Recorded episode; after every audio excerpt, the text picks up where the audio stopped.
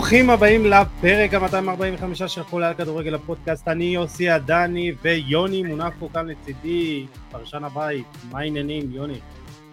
מצב, שלומנו טוב, ברוך השם, אתה יודע, קצת אה, עוקבים אחרי החדשות הלא טובות מישראל, אה, עצובים קצת, אבל באנו לדבר על כדורגל, אז קצת היה שבוע מעניין מאוד, יש הרבה נושאים על הפרק, אז שוט. Uh, לגמרי, ואתה יודע, אנחנו צריכים לדבר על כדורגל יותר, כדורגל עדכני, uh, uh, ליגת אלופות, כדורגל ישראלי, וברוך השם, מספקים לנו הרבה חדשות, והיום אנחנו נתחיל לדבר על ישראל ועל כל מה שקרה השבוע, הדברים המרכזיים, וכמובן על ליגת אלופות, וגם על בורסת המאמנים באירופה, בסוף העונה צפוי לנו באמת איזה ככה מישמש מאוד מעניין, הרבה מאמנים, ברובם גרמנים, יורגן קלופ בחופש, אבל יש לנו גם את טוחל, נגלסמן, פליק, וכמובן גם אה, אה, מאמנים שמחכים ככה להיכנס לתוך המעגל חזרה. אה, כמה משרות מעניינות פתוחות, אבל אנחנו כמובן שנתחיל עם הכדורגל הישראל שלנו. אבל לפני כן אני רוצה להזמין את כל מי שמאזין לנו בספוטיפיי, אפל או בכל אפליקציה אחרת, לדרג אותנו, זה חשוב.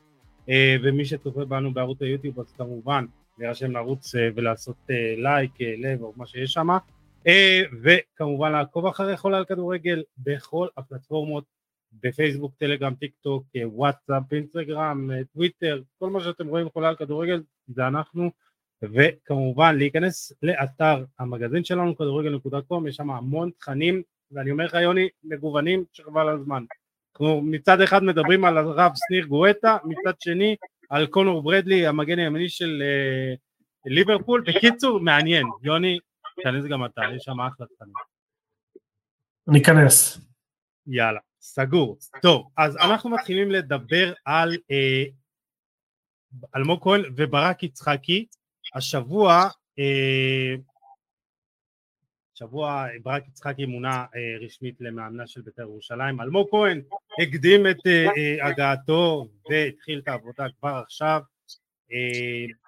אני אשמור את מה שיש לי להגיד ואני רוצה לשמוע אותך יוני מה דעתך על גם המינוי של אלמוג כהן כמנהל מקצועי אבל בעיקר גם על ברק יצחקי כמאמן שזה אתה יודע, זה תפקיד ראשון שלו כמאמן ראשי קבוע וזה מאוד מעניין אז אה, יאללה שוט. שנייה אחת טיפה אחת יותר למעלה ולכל ה... תמיד תמיד בקבוצת כדורגל מה שחשוב זה מה המטרות והשאלה היא מה המטרה של אברמוב עם, ה... עם הצוות שהוא מקים והאם יש ציום ציפיות והאם יש קרקע אה, בריאה לביצוע העבודה והאם הקהל וכל הסביבה של בית"ר ירושלים, אני ירושלים, אתה ירושלים, אני גדלתי בבית"ר ירושלים, אני מכיר את המועדון הזה טוב, אתה עבדת שם המון שנים, האם סיטואציה ששתיהם מגיעים היא הגיונית, טובה ובריאה להמשך? אז התשובה היא לכל הדברים האלה לא ולא ולא ולא. אין שום דבר בריא במועדון הזה, המחלקת הנוער אה, שנים הוזנחה, יצא מפה שם שחקן שניים בתקופה אחרת, אין שום דבר בריא בציפיות, הקהל מצפה בבית"ר ירושלים להיות מקום שלוש, שתיים, אחד, להתחרות מכבי תל אביב ומכבי חיפה, ואין אין, אין מספיק כישרון בכלל פנוי בשוק, וגם אם היה, אין את האמצעים הכלכליים לבעלים להביא את השחקנים האלה. כלומר, הסיטואציה ששתיהם מגיעים למועדון היא מאוד מאוד קשה. אבל בואו ננתח עכשיו בעיניים מקצועיות מה כן אפשר לעשות כל אחד ומה הסיכוי של כל אחד להצליח. אה, בואו נתחיל בברק. מה שמפריע לי בסיפור של ברק, זה מפריע לי הרבה בכדורגל הישראלי, שיש הרבה אנשים, יכול לקחת את זה גם על דוגמה ליניב ברדה, אתה יכול לקחת את זה על ברק, שהם לא סגורים על התפקיד שלהם או מה היכולת, כלומר לפעמים זה נראה שהוא מתפשר, מתפשר על משהו, ואז הוא לוקח איזשהו תפקיד כדי להיות באזור, אחרי שהוא היה במכבי תל אביב ונכשל טוטאלית, אם זה באשמתו, אם זה באשמתו טוטאלית. אז לא, לא, לא, אני רוצה להתעכב על זה, כי, כי יש לך דעה מאוד מוצקה לגבי מה שברק יצחקי עשה במכבי תל אביב ואני יכול להגיד עליי באופן אישי ש... ואני לא חושב, ואני חושב שלא מעט יסכימו אותי שזה לא היה ברור בדיוק מה התפקיד שלו, על מה הוא אחראי, אנחנו... מה הוא צריך לעשות אז בוא תגיד לי למה אתה חושב שהוא אני מסכים איתך, אני מסכים איתך שלא ברור מה הסמכויות שלו ולא ברור מה החלק שלו בכישלון אבל מהזווית שלי אם הוא היה שנתיים וחצי, אחד מהשניים, שלושה אחראים על ההחתמות יחד עם הנציג של הבעלים ויחד עם המאמנים שהתחלפו, אז אנחנו רואים שלאורך כל הדרך, כמעט כל הצעדים שהוא עשה, הוא נכשל. בבחירת הזרים. בבחירת הישראלים המובילים הוא הפסיד למכבי חיפה בהמון מאבקים שקרויף לא היה מפסיד. הוא הפסיד אפילו ביכולת לשכנע את מיץ', אם אתה רוצה להגיד מיץ' אשר, אז יכולת, הדבר היחידי שעומד קצת להגנתו, אה, גם הבעיות השנה ברובם זה לא בעיות ששנה נוצרו, זה בעיות שנמשכו בשנים. זה שמכבי תל אביב אלה ארבעה שחקני כנף ברמה גבוהה, זה חלק ממנו, יש אולי חצי שהוא נסע לאליפות אפריקה הקבוצה התפרקה, זה חלק מבנייה לא נכונה לאורך שנים. זה שמכבי חיפה הצליחה לגנוב שחקנים שחלקם היו שייכים למכבי תל אביב, כמו שון גולדברג, כמו אה, דין דוד שהיה על שולחן, דין דוד הוא פתרון נהדר לכל קבוצה כמה שמזלזלים בו. זה שיש הרבה נכון. שחקנים שמכבי חיפה הרימו את עצמם, והוא לא הצליח להבין, זה אומר שיש משהו לא בריא במכבי תל אביב, אתה יודע מה, לא מאה אחוז דו, יש לו חלק, חמישים, שישים, שבעים, קיבל שכר עבור זה, עבור זה הוא נמדד, בתור מנהל מקצועי במכבי תל אביב, כישלון מאוד מאוד מאוד גדול, גם אם הוא לא היה מאה אחוז, אי אפשר, אי אפשר, אי אפשר כל הזמן למרוח ולא, ולא לגעת בנקודות, אה, זה היה תקופה קטנה שהוא אימן, זהו, אז, אז, אז הוא אימן לקראת uh, סוף 2021, uh, הוא עשה חודשיים, ועשה, אם אני לא טועה, 14 נקודות מתוך 18. והייתה לו גם אפשרות להיות uh, מאמן ולקחת את ה... לקבל את המינוי הזה באופן קבוע, והוא החליט שלא. ואני שואל אותך יוני, יכול להיות שבתקופה הזאת כמנהל מקצועי, ראש תחום כדורגל, איך שתקרא לזה, יכול להיות שהוא הבין שהוא רוצה להיות מאמן כדורגל, שהוא רוצה להיות לא. מאמן ראשי. או יכול להיות. או כשהגיעה הצעה מביתר ירושלים אחרי כמה חודשים שהוא מפרשן בוואן, אומר וואלה, אני רוצה לחזור, אני רוצה להיות שם. רוצה להיות מאמן כדורגל. זה נראה, כל הזמן זה נראה, שמחפשים מה שיש ולא מה שרוצים לעשות, ולפעמים אין ברירה, כלומר הוא רוצה להיות פנל מקצועי אבל התפקיד הזה כמעט ולא קיים בשום מקום, איפה שיש אנשים מאוד חזקים יציבים, גל בחיפה, יש אהרון בפועל ירושלים וזהו, אין עוד איזשהו תפקיד פנוי, אז הוא צריך לאמן בשביל לחזור לעבוד בצורה מקצועית בכדורגל, אז כלומר זה גם איזושהי פשרה שלא מובן מאליו עד כמה זה רצון אמיתי וכמה זה איזשהו משהו כדי לעבוד ולעשות משהו אחרי הקריירה. אה, ולכן אני גם לא אוהב את זה, כלומר, אני לא, לא אוהב את זה.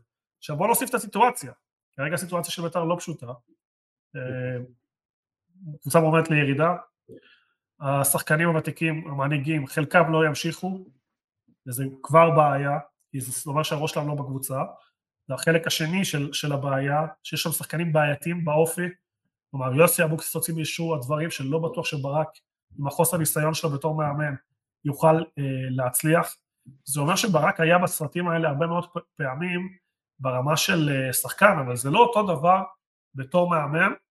ו... אז, אז זהו, אז מה נדרש ממנו כמאמן באופן כללי, וגם בסיטואציה הזאת, שהיא סיטואציה, כמו שאתה אומר, היא לא פשוטה בכלל. קודם כל אנחנו רואים שבתור ירושלים, בהרבה מאוד משחקים, הבעיה שלה היא בחלק האחרון של המשחק. כלומר, הדבר הראשון, פשוט לייצב את המשחק ההגנה בדקות האחרונות, או לשפר כושר גופני, כדי שקבוצה תצליח אה, ולא ללכת אחורה כמו שיוסי אבוקסיס היה הולך. אז אני בתור מאמן כושר מאוד, זו נקודה מאוד רגישה אצלי, אה, אז אנחנו נדבר על הקצב ועל כושר גופני, אבל כן, זה גם חלק. אז תגיד אתה, אני גם יכול לשמוע, כלומר, אם אנחנו מנתחים מקצועית את הבעיות, אם בית"ר ירושלים הייתה יודעת לסגור משחקים, היום תראה את רוב הקבוצות בעולם, גם ריאל מדריד, גם רוב הקבוצות שמובילות 1-2-0 דקה 60-70, הולכים, משחקים שתי אחורה, שתי קווים, משחקים מעברים. אין כמעט קבוצות שממשיכות לקטוש, גם סיטי הגדולה, יודעת לבוא לסגור משחקים. וכשאתה סוגר משחק שתי קווים חזק מאחורה, קשה מאוד לתת לך גול, קשה מאוד לתת לך גול, יש שם חמישה חילוקים. אז, אז, אז אם כבר, אם פתחת את העניין הזה של הכושר הגופני והדקות, זה ברור, זו עובדה, בית"ר ירושלים לא מתפקדת בדקות האחרונות גם של המחצית הראשונה וגם של המשחק, היא סופגת לא מעט שערים, הפסידה בסכנין אה, בשביל זה, אבל אה, כל העניין של הכושר הגופני מתחיל ונגמר, אה, מתחיל, לא נגמר, בקצב באימונים, בחלוקת העומסים, וברגע שהאימונים הם, הם בקצב נמוך, אז זה משפיע ישירות על הקצב במשחק. ויכול להיות שהדרישות במשחק הן לא גבוהות, אז בסופו של דבר השחקנים יהיו בכושר גופני נמוך. וזה מתחיל בשיתוף פעולה בין המאמן הכושר למאמן הקבוצה. ויכול להיות שמשהו שם לא עבד כמו שצריך. אז אפשר להגיד כושר גופני, נכון, אבל למה זה קרה?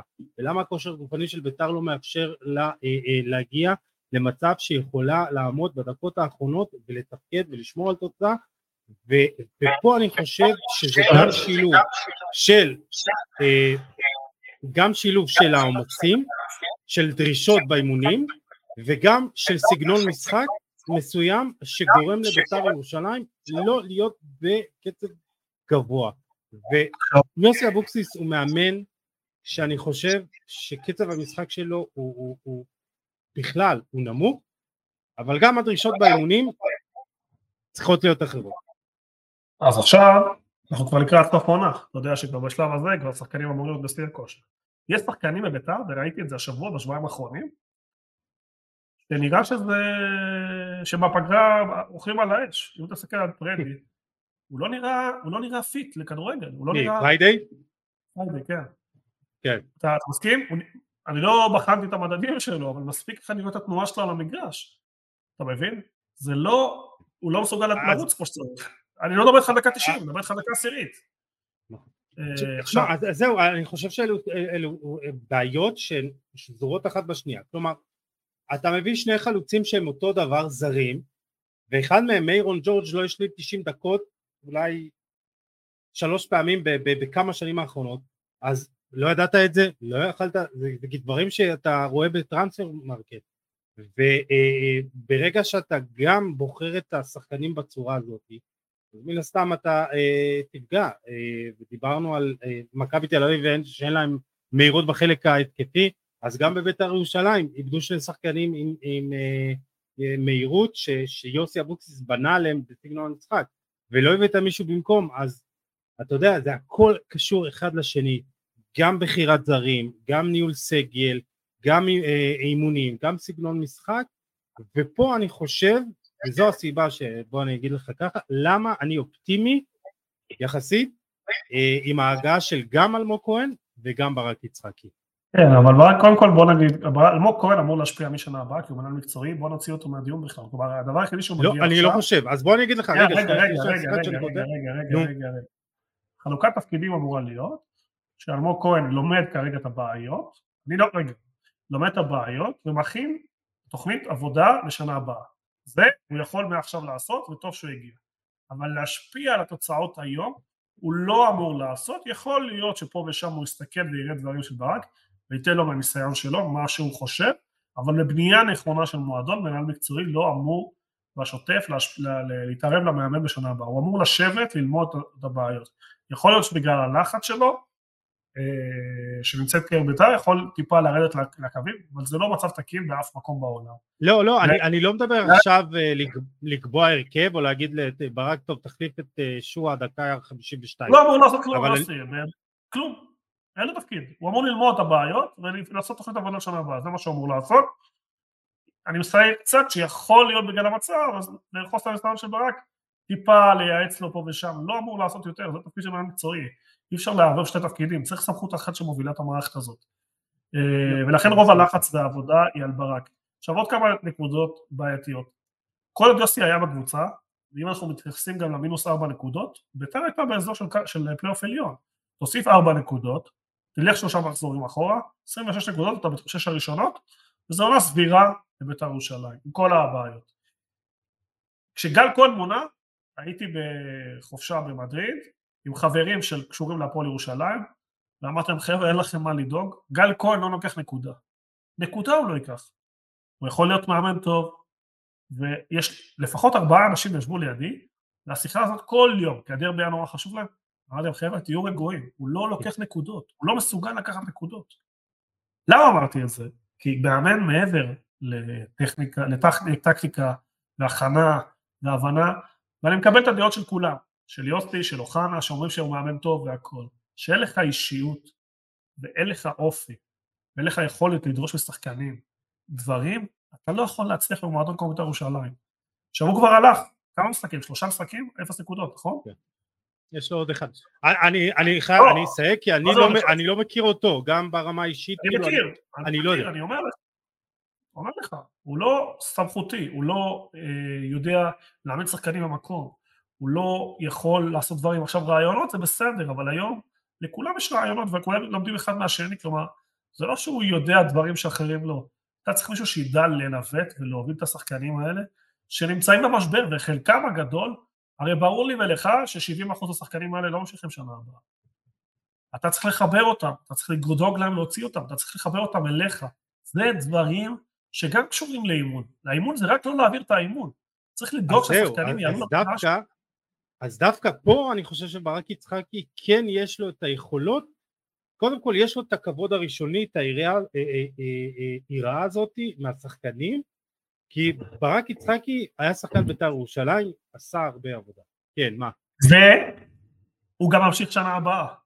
כלומר, אם יש שחקנים שהקריירה שלהם נמצאת באיזושהי דעיכה, והם רוצים להציל את עצמם ולקבל שנה הבאה חוזה טוב, הם יודעים שהמאמן אמור להמשיך, הוא יכול לנסות לגייס אותם איתו ולהפוך את השחקנים שלהם. ראינו לא מעט שחקנים שם, כמו מוזי בתחילת הקיץ, אה, בתחילת השנה יצא לעזוב, ופתאום קרה איזשהו משהו שהגיע בהמלצה של ידידי וחברי הטוב עמית בן שושן, שהגיע והוא המליץ, ולא לא החזיקו ממנו, ופתאום השתנה והכל התהפך, כלומר אפשר לקחת שניים, שלושה שחקנים, שזה מה שביתר צריכה, שכרגע לא נותנים תפוקה, ולהרים אותם. עכשיו, אז... ברק צריך לקבל כמה החלטות קשות, אחת מהן זה מה הוא עושה עם השוער, שעד השנה שעברה היה טוב, השנה הוא בינוני מינוס, אפילו מינוס מינוס, לוקח לנו נקודות, ויש לו ילד מהנוער שכשהוא שיחק, שיחק טוב. עכשיו, יש פה כמה שחקנים ברמה האישית. הוא כבר לא ילד מהנוער, הוא בגיל 22, אבל זה כבר משהו אחר. מסכים, מסכים. שיש כמה שחקנים שצריך להרים את היכולת שלהם, כדי שביתר תיקח יותר נקודות. אני מסכים איתך שברמה מקצועית, טכנית מקצועית, זה לא סיפור גדול שביתר צריכה להישאר בליגה. היא הייתה בקצב מספיק טוב להישאר, יש לה שחקנים מספיק טובים, היריבות חלקם חלשות מאוד, עם בעיות מאוד מאוד קשות, למרות שחדרה התחזקה מאוד מאוד יפה בפגרה. נכון. אבל הבעיה הכי גדולה כרגע זה לנטל את הלחץ, זה לנטל את, ה, את ה... מה שנקרא, את האפקט של הקהל. כי אם הקהל כן. יתהפך על הקבוצה הזאת, גם סגל יותר טוב ויותר חזק לא ישרוד. המפתח פה להישארות זה התמיכה של הקהל בהנהלה, בצוות המקצועי ובשחקנים. אתה ואני מכירים, אם בית"ר ירושלים הקהל מתהפך, חבל לכולם על הזמן. גם אם הקבוצה הייתה יותר טובה, זה לא יעבוד. אני הייתי בקבוצת כן. בית"ר ירושלים, שהיו טובות, הקהל לא היה שם. כלומר, בית"ר צריכה לקחת משחק, שניים, אפילו בשבת, שיש לה משחק יחסית נוח, נתניה נראתה זוועה מול תל אביב, ואז לתת איזושהי תקווה לקהל, ורק צריך לתת איזשהו זה, לחבר את השחקנים, עם המומנטום, לקחת מספיק נקודות, ומאז לבנות, לחשוב טוב טוב טוב על מי סומכים שנה הבאה, להריץ את השחקנים האלה, ואז כבר אפשר לדבר על האירוע העתידי, אבל כרגע כן. חייבים אז... לשמור, על, לשמור על הקיים, כלומר לשמור על המצב שכל הקהל איתך ולקח נקודות. אז לגבי אלמוג כהן וה, וה, והאינטראקציה שלו עם ברק ועל מה הוא השפיע, אה, השבוע אמר באימון הראשון שדבר שאני מאוד אהבתי ואני חושב שאנחנו כבר נראה את זה, מקווה כבר מהמשחק אה, הקרוב, והוא אומר אה, הוא אומר לשחקנים באימון הראשון, הכדורגל צריך להיות הרבה יותר אינטנסיבי וזה מתחיל מההתנהלות יום יום בדשא. כלומר, אה, דיברתי על זה גם בכתבה באתר, אלמוג כהן, אנחנו כולנו יודעים את אה, אה, הכדורגל שהוא מאמין בו, זה הכדורגל הגרמני האינטנסיבי הלוחץ. עזוב שבמכבי נתניה שלו זה היה על, על האקסטרים, שזה היה אפילו על גבול הנאיבי מדי, אבל זה כבר התאמות שיצטרך לעשות ואני מאמין שהוא יודע לעשות את זה. אז הכדורגל שאנחנו נראה הוא כבר אחר וזה מתחיל גם בדרישות אה, באימונים וזה אה, אני מאוד מקווה שזה גם ישדר לשחקנים שהם צריכים להרים גם את הרמה שלהם וגם את הקצבים שלהם באימונים ובמשחקים ונראה כדורגל אחר. וזה בדבר הראשון אה, אה, זה התוויית הדרך המקצועית ופה אני חושב שאלמוג כהן לא היה בוחר את יצחקי אם הוא לא היה משדר איתו על אותו גל. ודיברתי בכתבה על זה שיצחקי היה פנטזיסט ומספרות ועקבים שחקן שאוהב את המשחק היפה. ויכול להיות שעם השילוב הזה ביחד של התוויית הדרך המקצועית, אולי הניסיון שיש לאלמוג כהן גם מבחינת בתפקיד, יעזור לברק יצחקי לעבור את, ה, את המשוכה הזאת של הימים הראשונים ואת ההצלחה בתפקיד. אני אופטימי כי, כי יש סגל שחקנים לא רע ומעניין לי לראות איך זה יתבטא בפועל בסגנון המשחק, במערך, בבחירת השחקנים, אה, ירדן שואה מה יהיה, אה, וזה מצחיק שהמשחק הראשון של אלמוג כהן בתפקיד הוא נגד מכבי נתניה. אז ככה משפט שניים ונעבור הלאה, יוני. משפט שניים, אני חושב שלהמשך אה, אין בית"ר ירושלים יכולת אמיתית בקיץ להתמודד על שחקנים ישראלים בכירים, מכבי חיפה ומכבי תל אביב. לא, אני לא חושב שזה מה שהם רוצים. יוסי, אבל אני לא מצליח להוציא משפט. אה, מכבי חיפה, מכבי תל אביב ובאר שבע שולטים בשוק הישראלי. ההצלחה של אלמוג, בהנחה כמובן שיצחק יש את הקבוצה בליגה, תהיה בהבאה של זרים איכותיים. אה, זה מתחבר למה שאמרנו במה שרציתי להגיד מקודם, שהזרים כרגע אה, לא מספיק טובים ולא תפוקה. גם כאלה שהיו טובים, פשוט הפער בין הראשונה לשנה השנייה הוא קטסטרופה, השוער הקשר והחלוצים, כולם, התרסקו. זה גם מעיד על משהו לא בריא בתוך המועדון, אה, והיכולת של אלמוג להשפיע תהיה שם. איכות שחקנים יותר גבוהה, תאפשר גם ליצחקי להצליח, לאלמוג להצליח, כי בישראלים יהיה לו מאוד קשה, הוא ייקח פירורים ממה שהגדולות יפספסו, לכן חשוב מאוד ישראלי, וחשוב גם לא למכור שחקנים, כמו שפרצו, בעיקר כמו עדי יונה שנותן עונה לא. אה, יחסית טובה. אז אני אתן לך שאלה, שאלה אחרונה כן. ככה ונסיים, אה, ירדן שואה, אתה מוכר אותו? אין לו ברירה, אין לו ברירה, שנה אחרונה לפני החוזה, הוא לא יאריך חוזה, אם אתה רוצה לקחת כסף, אה, צריך לעשות הכל להשאיר אותו, אבל צריך גם לראות איך הוא מתפקד תחת מאמן אחר. יכול להיות שהוא מיצה את עצמו, בכדורגל... ודרישות אחרות של משחק, ודרישות אחרות של כדורגל. הוא תורם מספיק בהתקפה כדי... אני נגד זה, אני נגד זה, אני חושב שכולם צריכים לעבוד, אבל הוא פשוט תורם מספיק בהתקפה כדי שהעשרה ילחמו עבורו, השאלה אם מצליחים לשכנע את העשרה לעבוד עבורו, ראינו את זה עובד בנבחרת ארגנטינה עם מסי, לא בטוח שאפשר לעשות את זה בית"ר. יחי הבן הקטן אתה אומר. כן. לא, לא, אבל מאמן מספיק איכותי וסמכותי כן יכול לעשות את זה כל עוד השחקן באמת תפוקה בהתקפה, כלומר אני לא נעול אני בעד שכולם יעשו לחץ לעבודה, אבל אם השחקן עושה את ההבדל בהתקפה אפשר לעבוד עבורו, אה, רק שבבית"ר לא בטוח שזה רק הוא, כלומר אה, גם החלוצים לא פיטים לעשות לחץ, וצריך לראות איך באמת זה יעבוד, הרעיונות של אלמוג והרצון של אה, ברק. אבל המפתח יהיה מהפכה. בקיץ, אם אתה תישאר בליגה והיא אמורה להישאר, אז אמורה להיות מהפכה בקיץ, במיוחד של כל הזרים, ואז אפשר לבנות משהו, ואולי זה נס לקחת איזה ילד שתיים שלא פרצו עדיין, ולתת להם את הבמה של בית"ר, ומשם אולי לבנות קבוצה שתהיה חזקה ותרוץ בצמרת, הצמרת התחתונה, כי באמת הפערים בין, בין בית"ר למכבי תל אביב חיפה ובאר שבע. לא, אני, אני לא חושב שזה שם וגם הם לא מקבלים. הם ענקים, הם ענקים. כן. אני, אני אגיד קודם כל ירדן שוהם הוא סוג השחקנים שהם בין לבין, בין עמדות. הוא לא באמת חלוץ והוא לא באמת עשר והוא לא באמת כנף, כי הוא צריך באמת להתאים לו את המקום הספציפי הזה.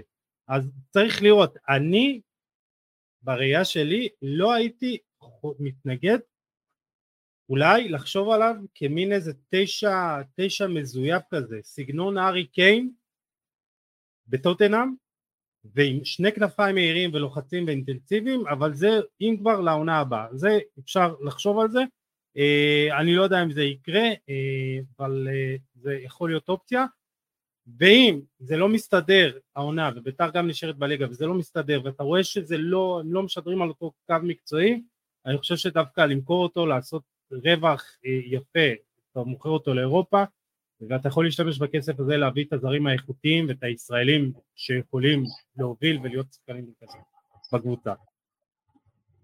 מסכים עם הכל חוץ מהישראלים. נושא הבא. אני לוקח את זה, יוני, אם כבר אתה מסכים איתי עם משהו אחד, אני יכול להסתפק. לסגור את הפרק. ישראלים קשה להביא איכותיים, אתה יכול להביא אולי... לא, אבל אתה יודע, יונתן כהן כזה, אה, לא יודע, גולסה מה מצבו, אבל אתה יודע, שחקנים שנגיד... ולהחזיר אנשים לחיים, כן, שחקנים כאלה כן, להחזיר אנשים לחיים, שמה שנקרא הזדמנות שנייה, שנכשלו ולנסות להחזיר אותם. לא נראה זהבי, לא? לא יקרה. זהבי, כן, אני יודע. אולי עוז זהבי, לא ערן זהבי, או אבי זהבי, לא ערן. כן. טוב, יאללה, בואו בוא נתקדם ונמשיך למסע הקסם של מכבי חיפה ומצג דגו. אתמול הם משלימים את המשימה מול גנט בהצהרת שחקנים, ואני חושב שעשו משחק יפה מאוד, במיוחד אחרי ההרחקה המטופשת, יש לומר, של דניאל סונגרן. הצהוב הראשון מטומטם וגם השני, ובאמת התנהגות, באמת היה יכול, גם, אתה, אתה מצפה משחקן שהוא יחסית גם זר וגם מנוסה, לא לעשות טעויות כאלה, אבל הוא השאיר את מכבי חיפה בהצהרת שחקנים. היה משחק של הקרבה, בסוף שמינית גמר קונפרנס ראשון של מכבי חיפה מ-2007 וזה ניצחון כל כך חשוב גם לישראל כי זה נותן לנו עוד נקודות דירוג. גם למכבי חיפה כי זה שווה הרבה כסף ומכבי חיפה כבר עשתה העונה מעל 12 מיליון אירו הכנסות וכל זה קורה עם שילוב שחקני בית, ענן חלילי אה, אה, שריף קיוף, אה, תעזור לי, נו, איך קוראים לבלם? שכחתי, פיינגולד, עם פציעות של שחקנים מרכזיים, שרי שעזב בקיץ, בינואר, בקיץ עזב עומר אצילי וג'וש כהן ומוחמד אבו פאני, כלומר כאילו עם כל זה, ועוד משהו אולי הכי חשוב, מחיקת פער של עשר נקודות ומקום ראשון בטבלה. מה, אני חושב שכל מי ש... כל מי שקטל את אה, מסי דגו בתחילת עונה אוכל מלא, מה זה כובעים? 20 אלף כובעים אוכל. קודם כל אני לא מופתע מההצלחה של אה, דגו, אה, הייתי בין התומכים במהלך, אני מאוד מעריך את הכדורגל ההתקפי שהוא שיחק בכל הקבוצות שלו, אני חושב שצריך להפסיק לדבר על איכות מאמן ברמה של, ויותר מה, מה מתאים למערכת ומה מתאים לסיטואציה. כשאתה מסתכל מה מתאים לסיטואציה, להחליף מאמן כמו בכר, ולהגיע לעבוד תחת מנהל מקצועי שבא עם רעיונות ובא עם פילוסופיה מאוד מאוד ברורה מה מכבי חיפה צריכה לעשות, אני חושב שיותר קל להבין את המינוי בקיץ, לא, ולא רק עכשיו. אה, כי בסדר, יכול להיות שרם בן שמעון יותר אה, יכולת, אבל היה בהם דרישות שלא מתאימות למצב הנוכחי. צריך להבין שמכבי חיפה הזאת מגיעה אחרי שלושה אליפויות, אבל מגיעה קבוצה חדשה לגמרי. כל השחקנים, כמעט 14-15 שחקנים חדשים, שלא היו חלק או לא היו חלק משמעותי אה, בשנה שעברה, ושחקנים ברמה כמו דיה סבא, כמו אה, עומר אצילי שהיה חצי קבוצה, אה, ג'וש כהן שנתן המון המון יציבות, פשוט כל הקבוצה התחלפה. ו... מה זה, זה, זה, זה העוגנים המרכזיים שלה. והעוגנים המרכזיים, נטע לביא עזב לי קצת לפני הסוף, אבו פאני עזב, כלומר זו קבוצה חדשה לגמרי, שדגו בנה, יש פה, בוא נגיד מה הדברים הטובים שעשו, אה, קודם כל ההצלחה באירופה. אה, דבר ש... למרות המלחמה ולכל הסיפור של המלחמה, למרות שהם לא משחקים בבית והכל, כן. לא משחקים בבית מול הקהל המטורף שיש במכבי חיפה והכוח שהקהל הזה נותן לקבוצה. כמות השחקנים הצעירים שבכלל לא נספרו שנה שעברה, אנחנו יודעים שבכר הצליח ברוב הקבוצות, אבל כמעט ולא קידם שחקנים צעירים.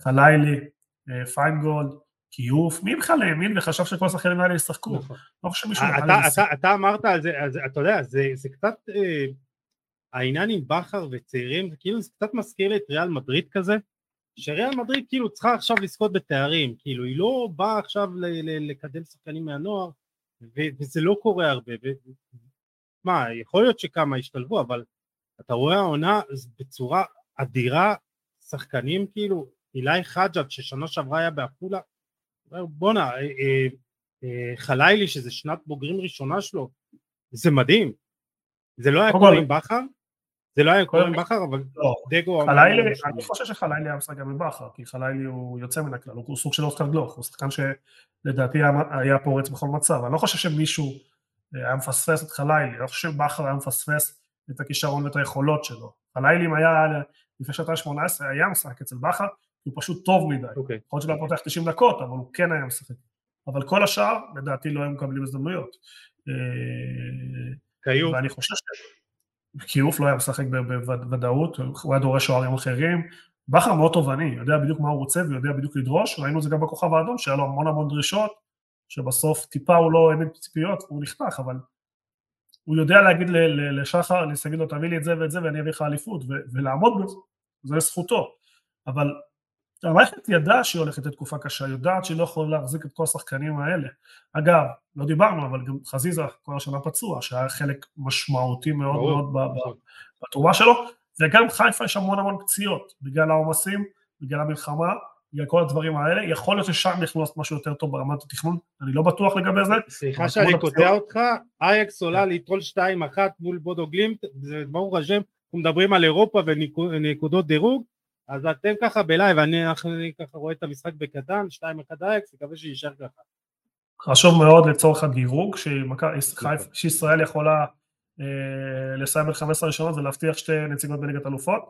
אה, אנחנו צריכים הפסד של אה, בודו גלימט מול אייקס, אנחנו צריכים הפסד של מולדה מול לגיה ורשה שמגיעה עם יתרון 3-2 אחרי שהובילה 3-0, אז אנחנו, אנחנו פולנים היום יוסי, אבל קודם כל בוא ניתן לאקס באותה עבודה, אז כן. עכשיו, בחיים גם צריך מזל, כי ההגרלה הזאת של חיפה מול, חיפה לא הייתה עוברת אתמול, שום קבוצה ברמה נורמלית אירופית, היא פשוט קיבלה קבוצה במשבר מאוד מאוד גדול, שמכרה את כל נכון. הכוכבים אה, בינואר, שזה מאוד מאוד נדיר, שלושה שחקנים הכי טובים נמכרו, והם הגיעו אחרי חמישה הפסדים בליגה, תיקו וחמישה הפסדים, משהו כזה, מרוכסים, מרוכסים ממש, ובקושי עברו, צריך להגיד את האמת. אבל יש המון המון דברים טובים במכבי חיפה השנה, אה, וצריך להמשיך, כלומר אנחנו יודעים שהסקאוטינג עובד בצורה נפלאה וצריך מגיע מילה טובה לכל הצוות של גל, גל אלברמן, איציק קישון וכל החבר'ה שעושים עבודה טובה גם באיתור, יזהר, כן, יזהר קישון, ו... יזהר קישון, סליחה, כן, אה, וגם באזרוח או אה, גילוי של שחקנים יהודים, יש להם, זה לא חמישה זרים, חיפה זה כמעט עשרה זרים, אני אומר את זה לזכות, אני לא אומר את זה כביקורת, הם עושים שם עבודה טובה מאוד בנושא הזה. מדהים, כן, כי, כי, כי הרעיון כל הזמן היה קיים, אבל רואים גם ביצוע. אנחנו רואים שיש ידע ממש עצום, כלומר, מוכרים שחקן, אתה רואה שיש תגובה, לא תמיד זה מצליח, מצליח או לא מצליח. עכשיו, אני, אתה, אתה, אתה, אתה זוכר את הוויכוחים בוואטסאפ, זלזלו בקאסה, ואני כתבתי להם, חבר'ה, תראו וידאו שתי דקות, אחר כך תדברו. אפשר כל הזמן לדבר. לא, זה שאתה לא מכיר, זה לא... אני אוהב להגיד, אה, זה בורות, זה, זה אתה לא יודע, אבל כל העולם יודע, כל מי שמעורב בכדורגל ישראלי יודע שקאסה בשנתון שלו, הוא, הוא השחקן הכי טוב וכולם רצו אותו כבר שנים. זה שלא הגיע לתודעה זה משהו אחר, אבל זה שחיפה הצליחה לשכנע אותו, למה הצליחה? כי המקום בריא, המקום תומך, המקום מחמם, המקום מקדם. הסיבה היחידה שקאס הלך לחיפה, כי הוא האמין שהוא יקבל יותר דקות, ואנחנו רואים שהוא מקבל דקות, והוא מוכיח את עצמו בצורה לא רעה, יחסית לגיל, יחסית לסיטואציה, יחסית למצב שהוא חדש, גם בליגת העל, גם בקבוצה גדולה, גם מול קהל, ו... ואני חושב, כלומר, העניין הוא, הוא בראש, בכדורגל יש לו המון, הוא שחקן נבחרת ישראל בוגרת בוודאות, כל עוד הוא, הראש יהיה במקום ויעבוד קשה. אה, חיפה עשו שם רכש שיוצא מן הכלל. אבל המחמאה היא למערכת, שבחרה את המאמן, שבחרה את השחקנים, שהפרויקט של עפולה, שמכבי תל אביב עשתה פעם בית"ר תל אביב והיום כבר אין לה, אגב תסתכל בטבלאות בנוער, חיפה כבר שלוש שנים לדעתי 1-2, 1-2, אה, ומכבי תל אביב החמש שש עושה בנוער. מכבי תל אביב כעת אה, בלי מנהל מקצועי בנוער, אה, קלאודיו. בלי מנהל מקצועי, הרבה פעמים התחלפו, כן. הרבה אנשים שהיו לו, הרעיונות לא היו טובים. המון דברים מוסדרים שם עם הניהול של השוערים שמשחקים פעם בחודש בנערים, דברים הזויים שאני לא מכיר באף מקום בעולם. כמות הכישרון מאוד מאוד קטנה.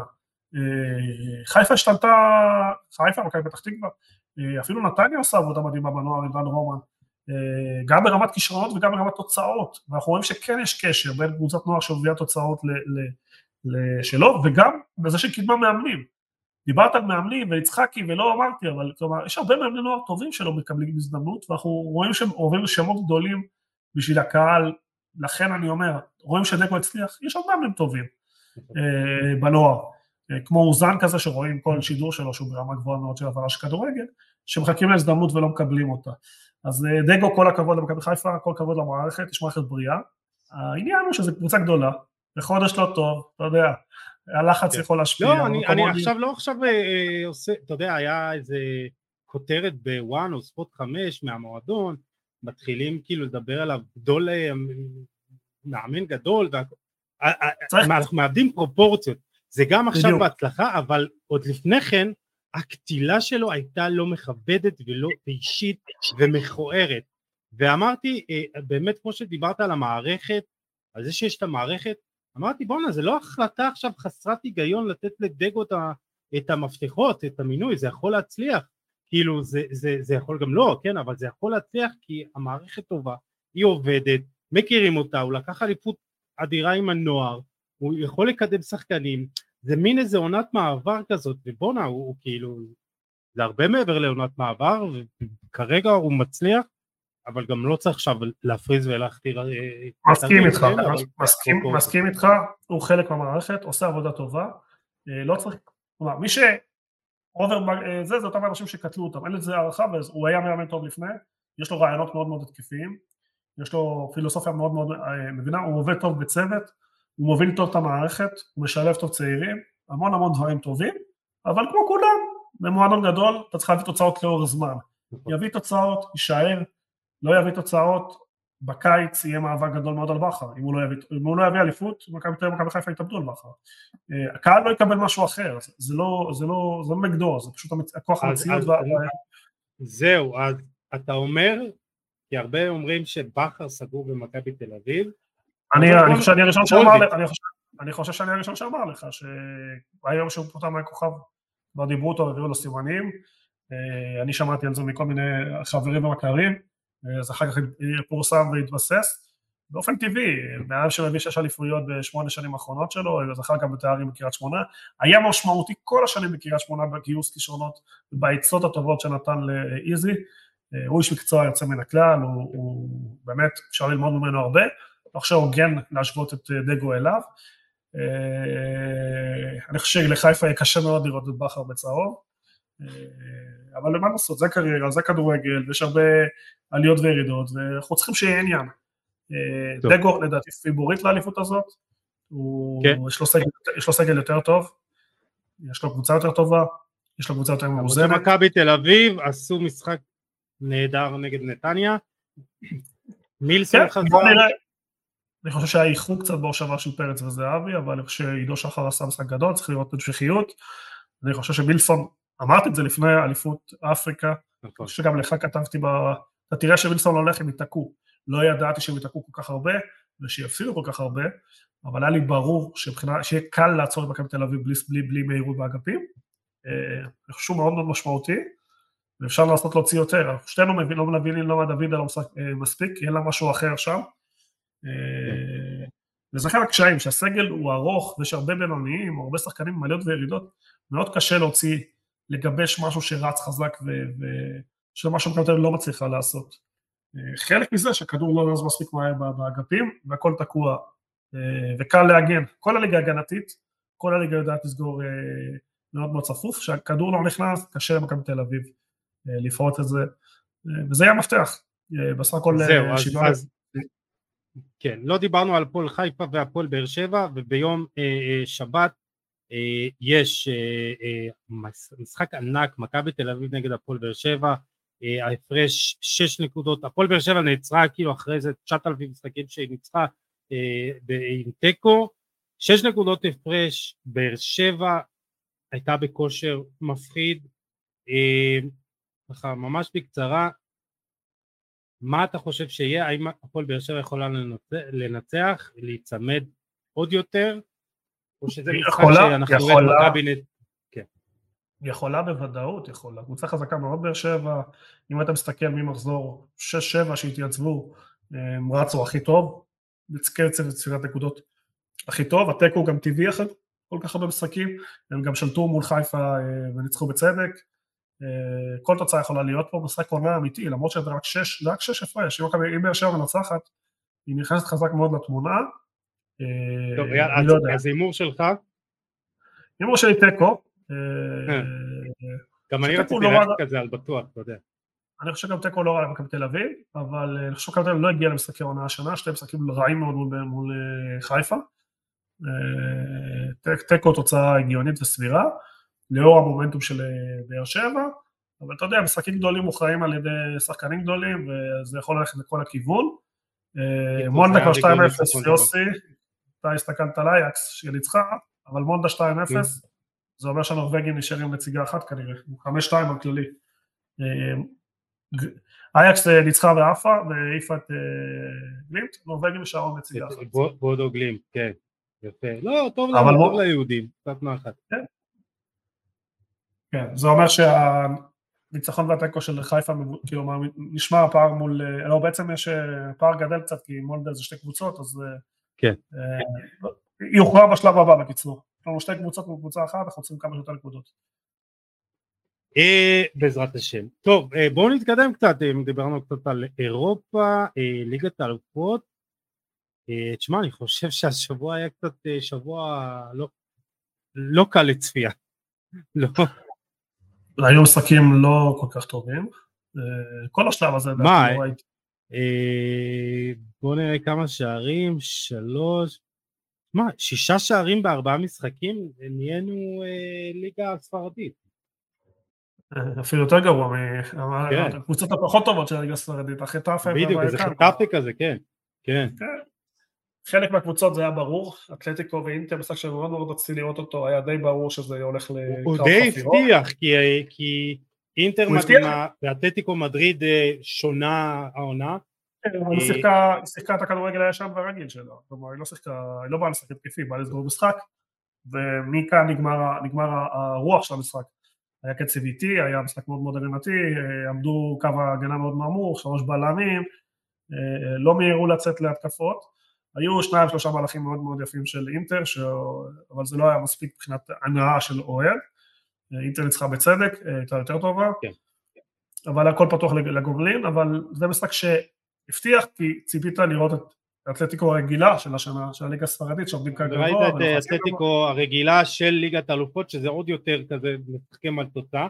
אה, יש לציין שאני הייתי במשחק עם הקבוצה וככה הצטרפתי לאיזה דקה שבעים וראיתי את אינטר רוצה לנצח את המשחק, ראיתי את אינטר, אתה יודע, אה, טובה, את לאוטרו מרטינז אה, שעושה הכל כאילו מסדר מצבים וארנאוטוביץ' שהחמיץ הרבה אבל אז אתה, אתה, אתה רואה את, את הקטלניות שלה ואת היציאות של בסטוני עם הכדור שאני מת עליו, אה, זה כאילו, זה נראה שהיא מאוד מאוזנת השנה, יש לה, מרקוס טורם נפצע, עדיין לא יודע כמה הוא יהיה אה, בחוץ, וזה משמעותי, אבל אתה רואה איזון, פבר נכנס וזה בול העמדה שלו שהוא צריך, אתה יודע, בלם ימין, ולאוטאו מרטינס בעונה מדהימה, אה, לפני שנגיע על מה שאמרת עליה, היום אה, העליתי ציטוט של אקאן, שהוא אמר שהוא הקשר האחורי אה, הרג'יסטה, מנהל המשחק הטוב בעולם,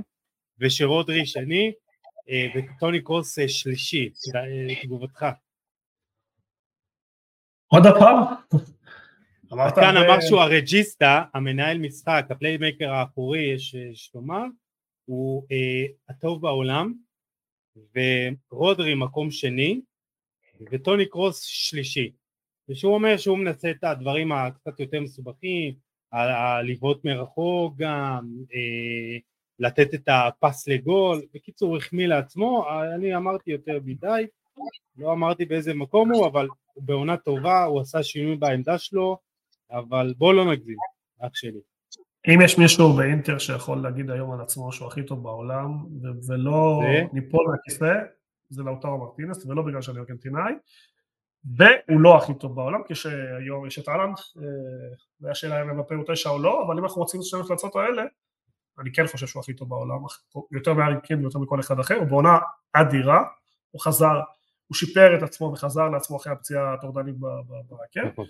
שהוא השחקן הכי טוב באינטר, יש הרבה שחקנים טובים באינטר, אני חושב שכמעט כולם, אה, מהמאמן ועד כמעט כל שחקן עושה את העבודה שלו בצורה מושלמת. המערך הזה אה, מוציא מהם את הכי טוב, אני חושב שאינטר אחת הקבוצות הטובות בעולם. אז אתה אמרת, אתה אמרת שהם הפייבוריטים. אני חושב שאם אתה מוציא את סיטי ואת ריאל שכולם מסומנות, אינטר חזקה מאוד ויכולה ללכת עד הסוף, היא צריכה לעבור כמובן את אתלטיקו, שנה שעברה עשתה גמר. אתה רשמת בקבוצה שהיא הפיבוריטית שלך. כן, כי אני תמיד אומר, לא? אה, אם אתה מסתכל אחורה, שנים אחורה, עשר שנים אחורה, חמש שנים אחורה, אתה תמיד תסתכל שתמיד האחת שתיים לא זוכות. תמיד זאת שבאה במקום שלוש, ארבע, חמש, בפיבוריטים.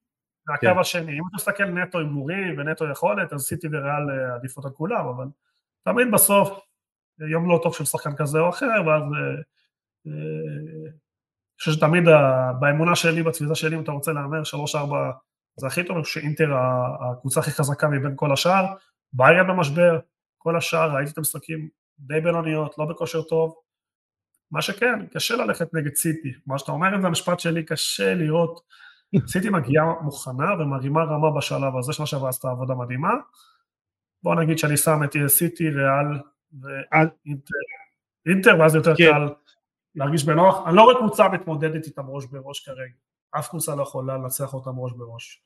ביניהם, אתה יודע, יכול להיות אה, רבע גמר ביניהם, ואז זה משהו אחר. ואל תשכח שבמפעל הזה אתה יכול לגבור קבוצות במשחק הגנתי, גם למשחק שכדור לא נכנס, עוקץ המתפרצות, יש מספיק כישרון בכל הקבוצות, ואז אתה, גם זה מסתבך, אבל באמת מבחינת כדורגל נטו, הקבוצות הכי טובות. אתה לא יכול לבוא פתוח מול הקבוצות האלה, תקבל בראש. אה, בהחלט, אינטר יש לה גם את הכלים. אה, טוב, במשחק השני ביום שלישי, פץ ודורטמונד 1-1, בואו נעבור ברשותך. אה, אתמול, המשחק שהבטיח הרבה, ואתה יודע, פורטו, ארסנל, אני ראיתי את נפולי, ברצלונה, ארסנל לא בעטה למסגרת, פורטו ניצחה ככה תוספת הזמן. סרג'יו קונססאו, המאמן של פורטו, אמר משהו יפה, שבתגובה למיקל ארטטה, שאמר שקבוצה אחת באה לשחק, באה לסגור את המשחק ולא רצתה לשחק כדורגל, אז קונססאו ענה לו שארסנל בא לשחק כדורגל, הוא בא לנצח. השאלה שלי אם בגומלין אנחנו נראה משחק אחר לחלוטין, וארסנל תהיה העוצמתית הזאת שאנחנו רואים במשחקים האחרונים בפרמייר ליג. קודם כל אנחנו רואים שביתיות מאוד מאוד משפיעה על המשחק ועל הנרטיב של התוצאה ובטח ובטח התוצאה, ארסנל תבוא לה, והיום גם אין שער החוץ, כלומר גם אם אתה תוקף עם הרבה מאוד שחקנים וספגת, אז אתה, אז אתה צריך לחזור למשחק 2-1 ולא 2-1 על תעף, זה לא כמו פעם, זה לא 1-0 של פעם, 1-0 שנה. מה שכן ארטטה כבר כמה שנים בסימן העלייה ועושה עבודה טובה, והשנה לעומת שנה שעברה הוא טיפה גם בליגה וזה, למרות שזה הכל משחק אחד חסר לו וזה, אבל גם ביכולת אני חושב שזה מה שמפריע לי, היה שנה שעברה תקופות שראית יכולת מדהימה של ארסנל, וראית. קבוצה בכושר שיא, קבוצה מפרקת, חסר שם משהו ברמת היציבות, שהוא לא מצליח לאזן אותה, הוא לא הופך אותה לקבוצה לא רק מבריקה ומענה לעיתים, או לאפילו לזמן, הוא לא הופך אותה למנצחת, חסר לו איזה משהו, איזושהי מנהיגות, איזושהי יכולת אה, להביא, וזה גם בא לידי ביטוי במשחקים האלה. כי... מה, במשחקים רעים לנצח? לדוגמה, שנה שעברה הוא עשה עונה מדהימה והפסיד את האליפות בקצת, ציפית שהוא ימשיך השנה, ואתה רואה שהשנה, שוב, זה רק משחק אחד, אבל היה הרבה נפילות לסיטי השנה שיכולת לנצח, כלומר, עם הקצב הצירות שנה שעברה ארסנל, היא היום מובילה בשש-שבע הפרש את הליגה. אה, והוא כן מקבל תקציב גדול לרכש ולתקן, ואתה רואה שהוא לא עושה, הוא לא מעלה עוד רמה, מה שאני קורא, כמו שאתה רואה את אה, סיטי עושה כל פעם. וזה רק משחק אחד גם פה, אבל בסוף אליפויות ותארים מוכרעים על עוד משחק ועוד משחק ועוד משחק מכריע. יותר מדי נפילות ומשחקים גדולים. אני חושב שהתוצאה בסוף הפיכה, ארסנל אמורה לעבור, ארסנל פיבוריטית, אבל היא לא נותנת לי ביטחון, אה, גם התוצאות וגם ביכולת, ללכת עליה, גם בליגה וגם באירופה. אה, צריך איזושהי מנהיגות חיובית שם, איזשהו שחקן ש, שיבוא יוביל אותה, יש לך בסיטי את אה, דה בריין ואלן, יש לך בריאל את ג'וד וויניסיוס. ורודרי יש לומר. מי? רודרי שפשוט לא מוכן להפסיד. יש הרבה שחקנים, בארסנל יש שחקנים גדולים וטובים, אבל אני לא רואה אותם, מובילים אותם לתארים והופכים אותם לקבוצה של רוצחים. אתה מבין? יש את סאקר כן, אבל חסר להם חלוץ אמיתי, נוכחות, אבל אני חושב שזו קבוצה שנבנית עוד שנה ועוד שלב ועוד שלב, ובקיץ הם הביאו דקלן רייס שהוא פשוט מפלצת, וסאקה בעונה מדהימה. לכן ציפיתי, כאילו ציפיתי לעוד קפיצה, ואני לא רואה את זה. אני, אני דווקא חושב שיש פה את הקפיצה הזאת, כאילו חסר לה עוד איזה משהו, ובסוף תהיה כאילו יחסית מושלמת, אני חושב שברגע שיבוא איזה חלוץ עם נוכחות שידע לנצל הזדמנויות, חצי הזדמנויות, אה, זה חשוב, הם, הם רצו גם בינואר, כנראה זה יגיע בקיץ, דיברו על אה, איוון טוני ובלחוביץ' ויוסימן וכאילו... כן, אבל איוון טוני, איוון טוני זה לא אהלן, זה לא ויניסיוס, כן. זה לא מבפה. בסוף הם יצטרכו בשביל לקחת אליפות לנצח את סיטי או את ליברפול, ליברפול יש לך חמישה של השחקני התקפה טובים, אה, כולם טובים, ובארסנל זה פחות, מה לעשות, ואני לא רואה שיפור, אמרת זה לא, זה לא שהם שחקנים, הם יהיו שחקנים גדולים, בקבוצה לא משפרת, לא, בתוצאות היא לא משפרת, מה, לא ביציבות.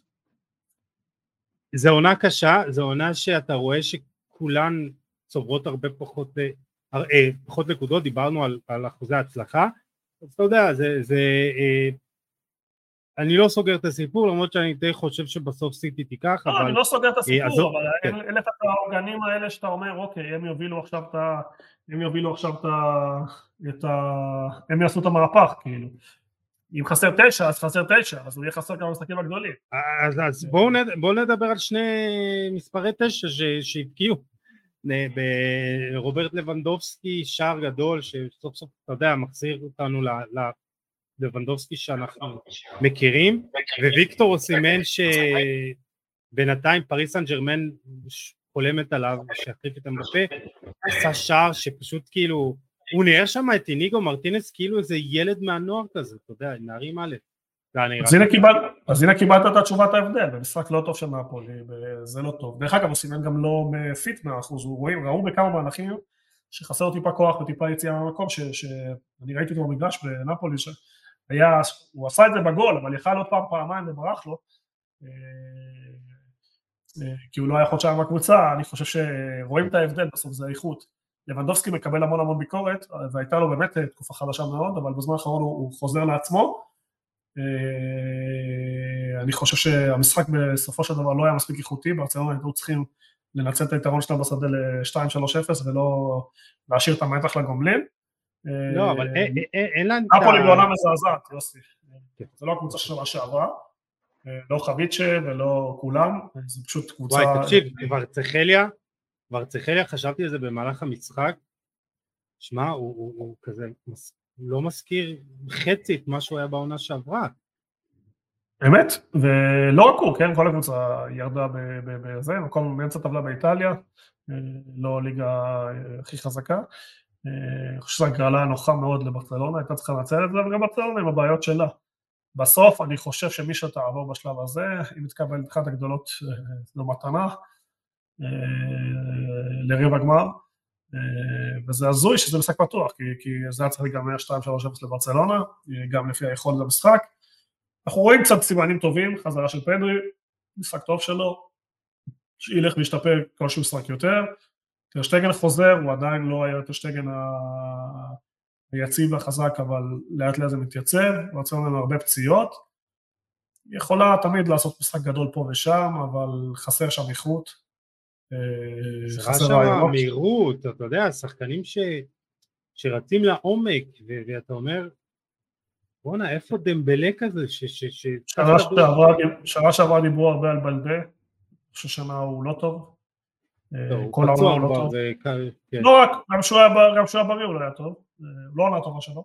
אה, תשמע, אראוכו אפילו לא נראה טוב, ז'ול קונדן נראה מזעזע, קריסטנסן טעויות, גם טרשטגן לפני הפציעה לא היה מספיק טוב, דיברנו על לבנדובסקי, זה כאילו משהו, אתה יודע, בדרך כלל שחקן אחד שניים, פתאום כל ההגנה שלך נראית אחרת.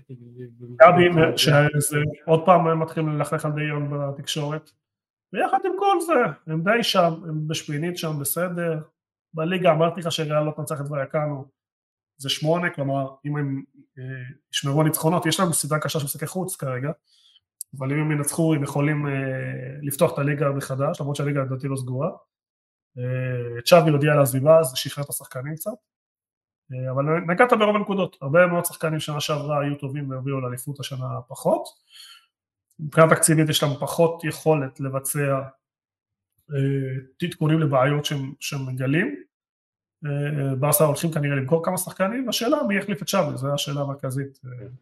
אז, אז, אז עוד מעט נגיע לזה, אבל חסרה לי מהירות כמו להבדיל מביתר ירושלים ומכבי תל אביב, כאילו חסרים לי שחקנים ש, ש, שרצים לעומק, היה לך את, דמבלה בעונה שעברה, אבל כאילו ראית שיש מהירות, ואתה משחק... יש את ימין שלא דיברנו עליו, בעונת פריצה, שעושה עונה טובה. למין ימאל, וואו, וואו, כאילו, ואמרתי את זה, וכתבתי את זה בטלגרם ליוני, ילד בגיל 16, השחקן הכי מסוכן ברוב הדקות כאילו במגרש. אבל הם שילמו, הם שילמו הרבה כסף על רפיניה, אני חושב שהם מצטערים על זה, הם שילמו הרבה כסף על טורס, אני חושב שהם מצטערים על זה.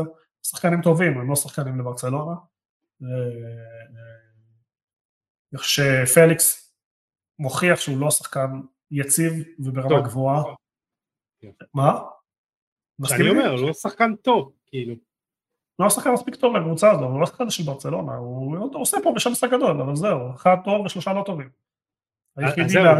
זה מה שמבדיל בין הטובים באמת לבין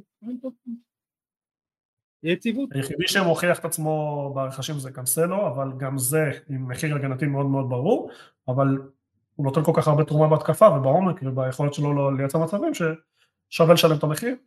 אה, הוא מתאים לסגנון גם של ברצלונה של זכאי אגבים, ל-433. אנחנו רואים דרך אגב שהרבה דיברו על צ'אבי וחזרה למקור, צ'אבי הצליח רוב הזמן עם ארבעה קשרים ולא שלוש קשרים. אה, רוב ההצלחה שלו שנה שעברה הייתה בארבע, גם השבוע הוא חזר לארבע, אה, לא יודע, צריך לראות מי המחליף שלו כדי לראות לאן המועדון הזה הולך. כן, אני עדיין חושב שלעבור את לעבור את אה, נפולי זה ספיק, מעבר לזה אני באמת לא רואה את זה. לא, מעבר לזה זה הגרלה, הגרלה יכול לקבל הגרלה סבירה. טוב, אז בוא נדבר, כן, אז בוא נדבר באמת על המאמנים, זה ככה הנושא האחרון, אה, ודי התחלתי עם זה, כזה נושא נורא, אה, המאמנים הגרמניים לאן? יורגן קלופ כאמור בשנה חופש, אבל יש לך את תומאס טוחל, שהודיעו השבוע על עזיבה משותפת שנה מוקדם מעבר מהחוזה המקורי, יעזוב את באיירן מינכן, ו... ורואים שהוא רוצה, מדווחים כזה, שהוא רוצה לחזור לפרמייר ליג, לוטש עיניים לכיוון מנצ'סטר אה, יונייטד. יש לך את יוליאן נגלסמן אה, שחתם על חוזה בנבחרת רק עד היורו, ואני בטוח שהוא ירצה לחזור לכדורגל אה, מועדונים. יש לך את האנזי פליק שללא קבוצה והוא מפנטז על ברסה.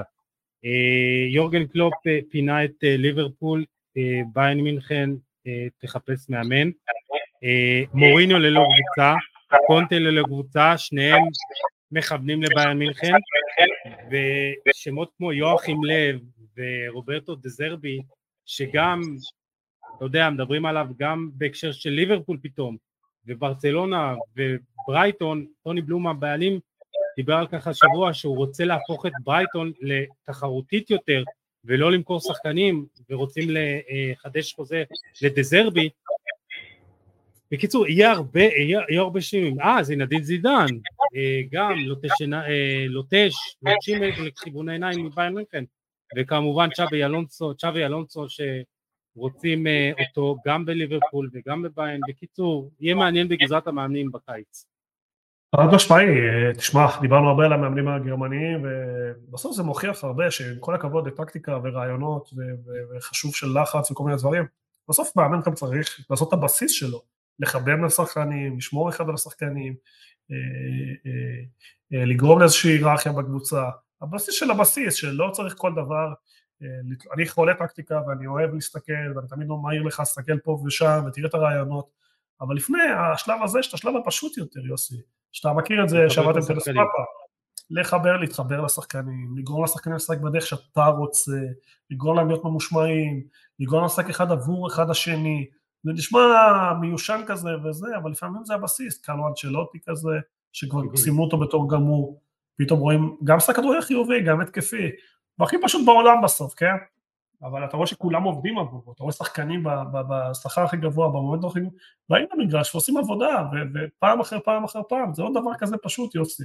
וסימנו את שווי בתור איזה גאון, ואנחנו רואים שהוא מתרסק, השחקנים לא איתו. אז צריך להבין שמאמנים זה לא רק רעיונות ולא רק טקטיקה, זה הרבה חלק האישי. פרגסון ישב למאמן הכי טוב בהיסטוריה, אחד השלושה, אחד החמישה, הוא על עצמו מעיד שהוא היה חלש מאוד טקטית והיה צריך את העוזרים שיעזרו לו להבין איך היריב לשחק ומה צריך לעשות. הוא פשוט היה יודע להעמיד את השחקנים ולצעוק עליהם, לגרור עליהם, שהיום דרך אגב גם זה לא עובד. עכשיו חלק מהשמות שאמרת זה מאמנים בסימן ירידה, כמו מוריניו, כמו קונטה, קשה לי לראות מועדונים גדולים מחזירים מאמנים כאלה, שלא רק אה, לא עשו תוצאות טובות, גם אסכולה ישנה של לצעוק על שחקנים, אתה מביא את קונטה, אתה מביא צרות, אין לי מספיק שחקנים, אין לי מספיק זה, מלכלך על המ... זה לא יעבוד, קונטה יהיה לו קשה לקבל קבוצה גדולה אחרי שהוא עשה את זה פעמיים שלוש, מריבות ורעש, ומוריני אותו דבר, כלומר מוריני כבר מאמן דרג שני נחשב היום, אולי ברקורד דרג ראשון, אבל ברמה, בקבוצות שיפנו אליו זה דרג שני. לעומת זאת אמרת שמות מעניינים ולא ציינת צ'אבי אלונסו שהוא המפתח פה לשוק לא, אמרתי, אמרתי, אמרתי, אמרתי, כן. כולם ירצו צ'אבי אלונסו, זה, זה המפתח, כי גם משחק כדורגל התקפי מאוד, גם כובשים המון המון שערים, גם מצליח בקבוצה עם תקציב יחסית נמוך, גם עם רעיונות מאוד מאוד ברורים, וגם אם אתה מסתכל על הסגנון שעוסק בסוסיידד ב' וזה, הוא שונה, הוא יודע לשחק במערכים שונים, אני חושב שהוא כן מגיע לו ויקבל הזדמנות לקבל שכר גדול, קבוצה גדולה, ואני חושב שהמפתח שלו יהיה לבחור נכון, לא בטוח שהפיתוי, ל... לא בטוח שהפיתוי לביירן מינכן זה הנכון, יכול להיות שכן, הוא צריך לחשוב טוב טוב טוב לאן הוא נכנס ומה הוא יכול לשנות שם, זה יכול לעבוד, אבל כי לזכות בתארים בגרמניה כשהוא יהיה המאמן יהיה לו יותר קל אם הוא יזכה השנה, כי... אז זהו, הוא יזכה השנה? מי תזכה?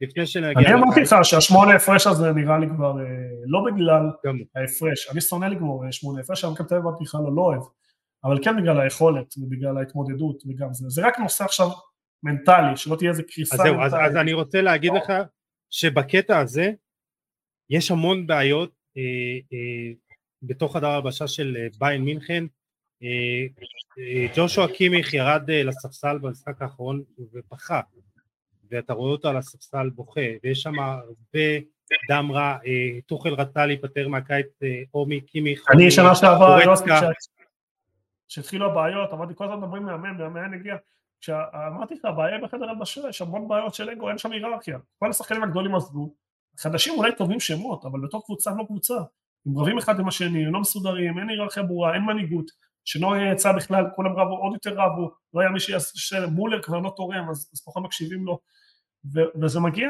ביחסים של אנשים, גם דרך אגב, גם בהנהלה, חיפשו לריב אחד עם השני, חיפשו ללכת על השני, אנשי מקצוע עזבו, אין שם קרקע יציבית, הם קונים שחקן אחרי שחקן ולא פותרים את הבעיות.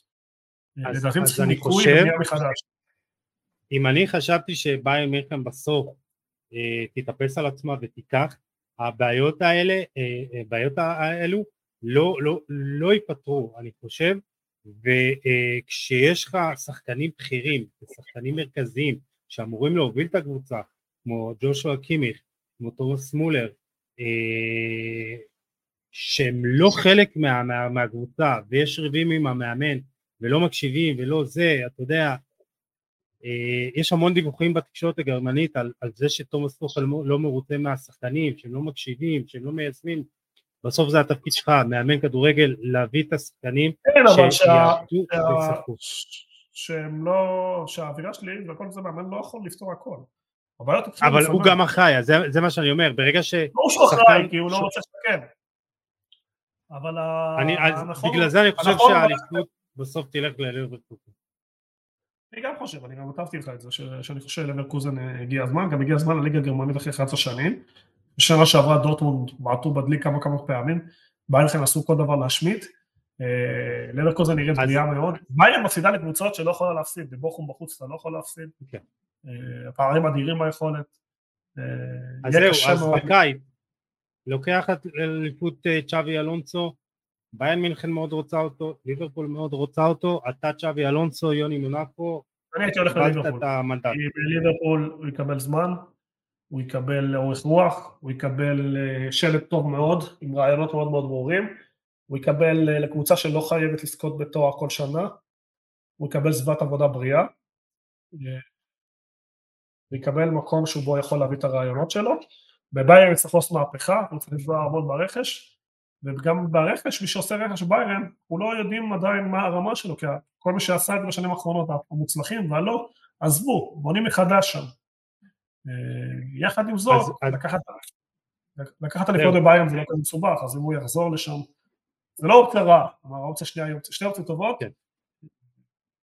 אז נגיד צ'אבי אלונסו בוחר בליברפול, ביין מינכן, זינדין זידן, מדברים עליו הרבה, אה, אתה יודע, מוריניו זורק את עצמו, קונטה, אה, אנסי פליק, זה גם תלוי מה יקרה עם ברצלונה, אז בוא נגיד ככה, ביין מינכן, אם צ'אבי אלונסו לא מגיע, מי אתה חושב שבסוף יגיע? אני חושב שזיזו זה רעיון טוב מאוד.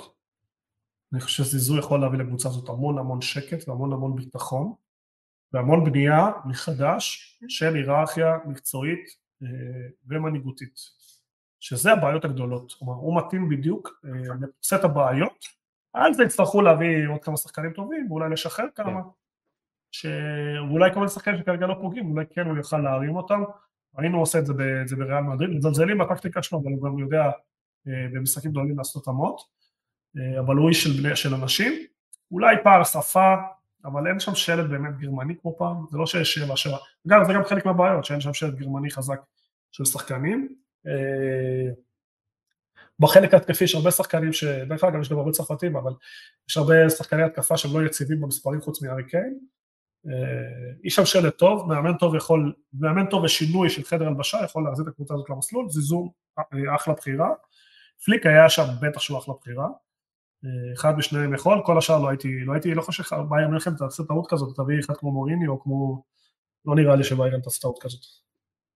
ברטלונה, אנסי פליק מאוד רוצה, הוא שכר אפילו את שירותיו של אה, פיני זהבי שלנו, הישראלי. פיניוק. מה זה? פיניוק כל יכול ויכול לעשות הרבה המון המון דברים. אבל כן. יש גם את רוברטו דה זרבי שגם לאפורטה נפגש עם הנציגים שלו, זה, זה כאילו זה מאוד כזה, אני כן, אבל יכול להיות, אני אוהב את האנזי פליק, אני חושב שרוברטו דה זרבי זה מרתק ומעניין לראות מה הוא יוכל לעשות עם כלים יותר איכותיים ויותר אפשריות, למרות כל המצב של ברסה, עם הכדורגל שלו, עם הדרישות שלו, עם היחס לשחקנים, עם השיפור של השחקנים ש, שהוא עושה, אני דווקא הייתי חושב על מה, מה דעתך? אני רוצה להישאר עם ה-4-3-3, עם השיטה של המסיה, עם הכדורגל שלה, ואז נפתח גם מאמנים כמו רפה מרקס שמאמן באלפאבית, אל תפסול את זה, אה, או שהיא אומרת בואו נביא מאמנים חדשים ורעיונות חדשים, ואז אולי אה, השמות שאמרת יותר רלוונטיים. אה, וזו החלטה מאוד מאוד קשה ללפורטה, כי לדעתי עוד כישלון זה יתחיל להביא לחץ על נשיאות. יעשו עוד הימור עם אה, רפה מרקס? זה לא יודע אם זה הימור, צריך להבין מה הפילוסופיה שהם רוצים ליישם.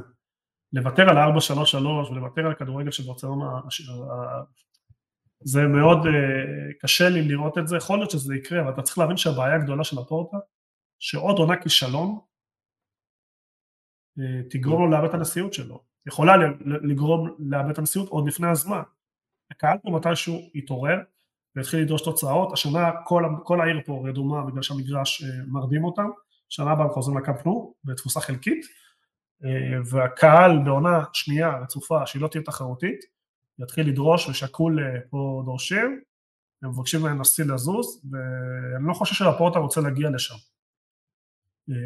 ולכן ההחלטה שלו, יש עליה המון המון לחץ, כי לא משנה מה הוא יעשה, יש כאלה שיתמכו בו, יש כאלה שהיו נגדו, ואלה שהיו נגדו ולא עסקו בתפקיד, יחפשו אותו בכל דרכים, ולכן הוא שם את הקריירה שלו האישית אה, בתפקיד הבא. הוא לא יכול ליפול עוד פעם, כלומר הוא לא יכול אה, ליפול עוד פעם, יתחילו להגיד לו שהוא לא ויתר על מסי, יתחילו להגיד לו שצ'אבי והגיע בכל תרועה ולא הוכיח את עצמו, ישכחו את האליפות של שנה שעברה, לאורך זמן פה בספרד צריך להביא תוצאות, אחרת באים אליך, כלומר נגמר המאמנים. המאמן הבא חייב להצליח אחרי זה, זה כבר לפורטה, כן. אתה מבין?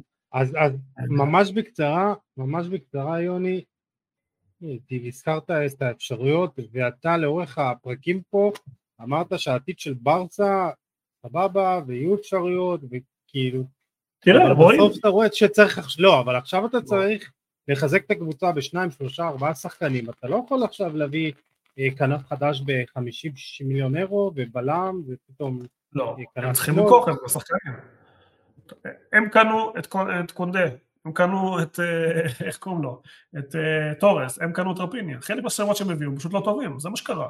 סבבה. אז... כלומר, כמה אתה רוצה לקנות? כלומר, לקנות, לקנות לא, אבל מה האפשרויות, לא מה האפשרויות של ברסה בעונה הבאה למאמן החדש? הוא יוכל לעשות שינוי? אם הם רוצים להביא שחקנים בהרבה כסף, יצטרכו גם למכור. וידוע שהם רוצים למכור את דיון, לא בגלל היכולת, אלא בגלל החוזה הגבוה שלו. וידוע שהם לא מרוצים מקונדה, והם מרוצים מאוד מהילד בן 16 שרוצים לקדם. אז uh, יכולים לוותר או על קודה או על אראוך, אראוך זה כסף גדול, אבל הם לא רוצים לוותר עליו, אבל אם לא תהיה להם ברירה, יצטרכו למכור שחקן אחד גדול כדי כן להביא. יש לברצלונה בעיה כלכלית אחרת שלא אותה, שמכרו חלק מהסטודיו לאיזה גוף שלא הביא את הכסף. יש לה מינוס 150 מיליון יורו, שהם היו אמורים לבנות אותו וכרגע הם לא יודעים מה לעשות עם זה, שזה גם יכול להחמיא. אבל בוא נגיד. שזה לא היה בתכנון. ואל תשכח שכשאמרתי את זה הם, הם לא לקחו הלוואה לאצטדיון, הם הוסיפו לעצמם עוד גירעון של 1.5 מיליארד יורו, שלא היה בשיחות שדיברנו עליהן. ואנחנו יודעים שבסוף המועדון עובד, כלומר המועדון מתקיים, מקום שני שלישי, בסדר, אז, אז, לא, אז אי אפשר לזכות כל שנה באליפות. אה, אם אתה מסתכל בנתונים, הם לא, הם לא קנו פה חמש שנים, אל תעשה שנה אחת, תסתכל שלוש שנים אחרונות, הם לא קנו פחות שחקנים מריאל מדריד, מליברפול, מזה, יכול להיות טיפה יותר, אבל תרחיב לחמש, אז תראה שלא. נכון, הם לא סיטי, והם לא פריס ג'רמן, והם לא צ'לסי, והם לא ניוקאסל, אבל ניוקאסל בעצם כן, עזוב את ניוקאסל בצד. אבל מצד שני, גם צ'לסי שקונה בלי סוף, וגם, אה, מי עוד אמרתי? מנצ'סטר יונייטד שקונה בלי סוף, נכשלות. כסף, כסף, כסף, בלי רעיונות זה גם לא עוזר. אה, למרות שאני הכי הכי גדול שאני אומר לך שכסף. כסף צריך לקנות ניהול, ואז לקנות שחקנים, שהם לא עושים את זה.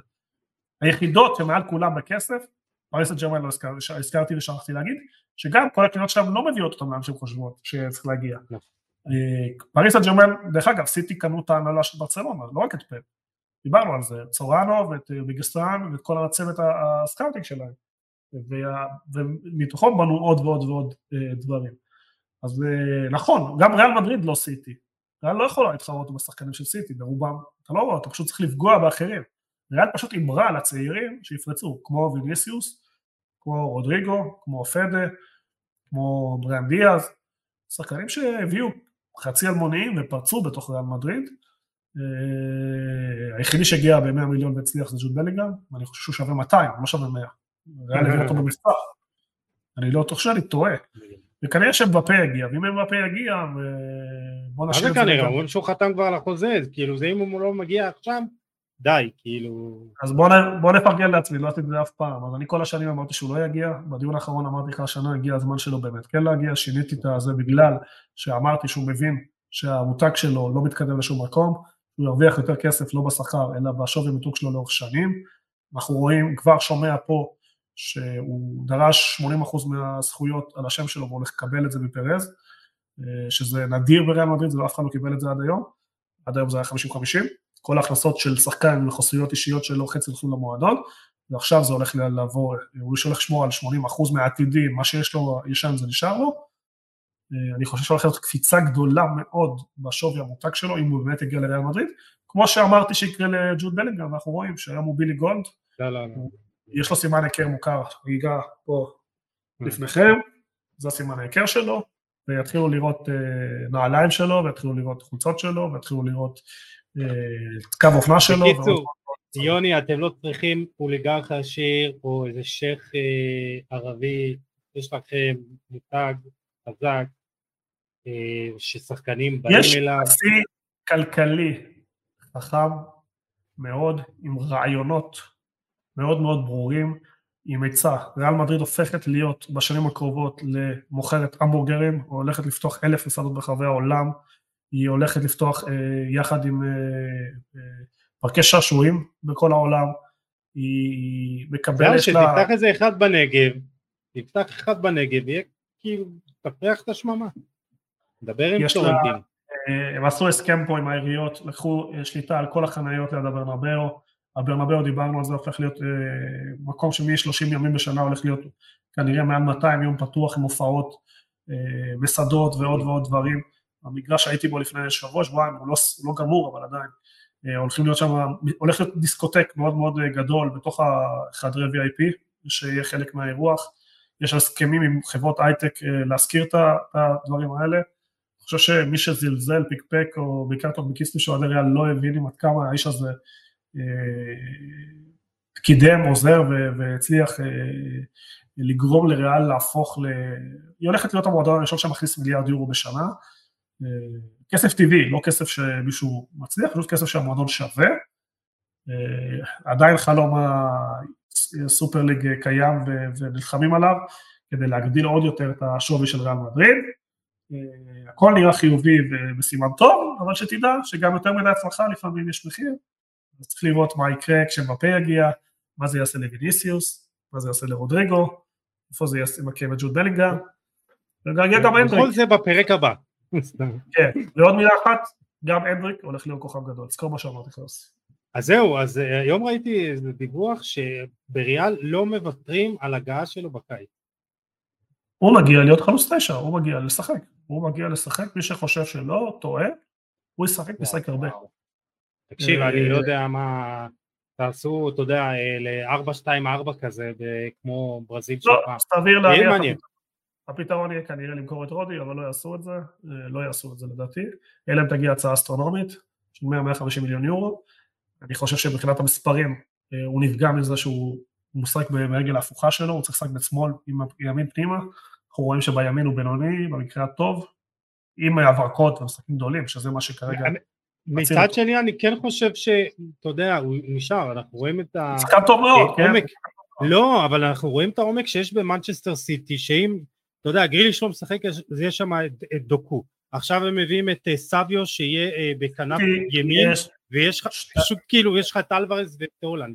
יש להם עומק של מטורף, כאילו למה של... סיטי בכל עמדה, יש שתי שחקנים, זה ידוע, ברור ומובן לכולנו, חלק היה גם שלוש וארבע, אנחנו רואים גם שחלק מהשחקנים שהם מכרו, מהצעירים, כמו פלמר, אה, כוכבים ברמה עולמית, כמו לביאן, למרות שהוא משחק בצ'לסי בסדר גודל הנהדר, פשוט אי אפשר נכון. לקדם את כולם, אי אפשר לקדם את כולם, אין מקום לכולם, לא. דיברתי איתך פה על ריבר, תהיה שחקנים יוצאים ומצליחים ולא שיחקו בריבר בכלל, אה, פשוט אין מקום, אפשר לקדם כל הזמן שחקנים קשה להוציא, אתה יכול להוציא את דבריינה, גודל לך העשר הכי טוב בעולם, לא יכול להוציא את דבריינה.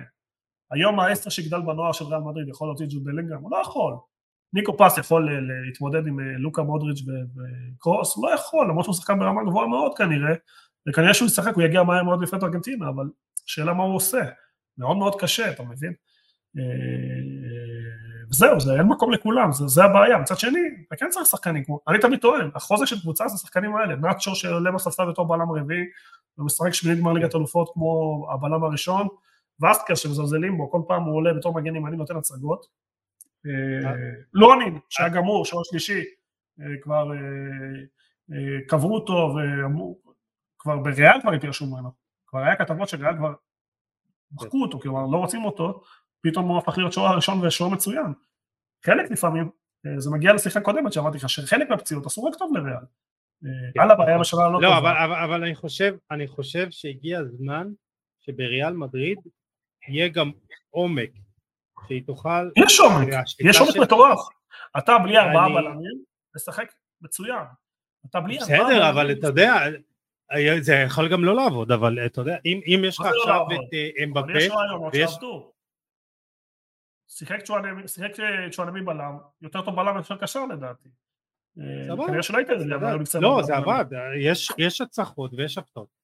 קמבינגה שחקן ספסל, פדה שחקן ספסל בבנייה, אה, לוקה או קרוס שחקן ספסל, ניקו פז לא משחק, הוא גם שחקן ספסל, אה, מזלזלים בבן הגנתית הוא מדהים, יש את גוטיירס שיכול להגיע בכל רגע, שהוא מושאל, שחקן שייך לריאל. אתם בונים על אלפונסו דייוויס. ועוד מביאים את דייוויס. כל הזמן ביקרו את אה, מגן ימני, אני חושב שדני קרבחל השתיק את כולם השנה. יש עומק, אני לא חושב שיש עומק, יש חסר עומק אולי בעמדות מסוימות, זה אני יכול לקבל. נכון. שזה מה עזב. כאילו.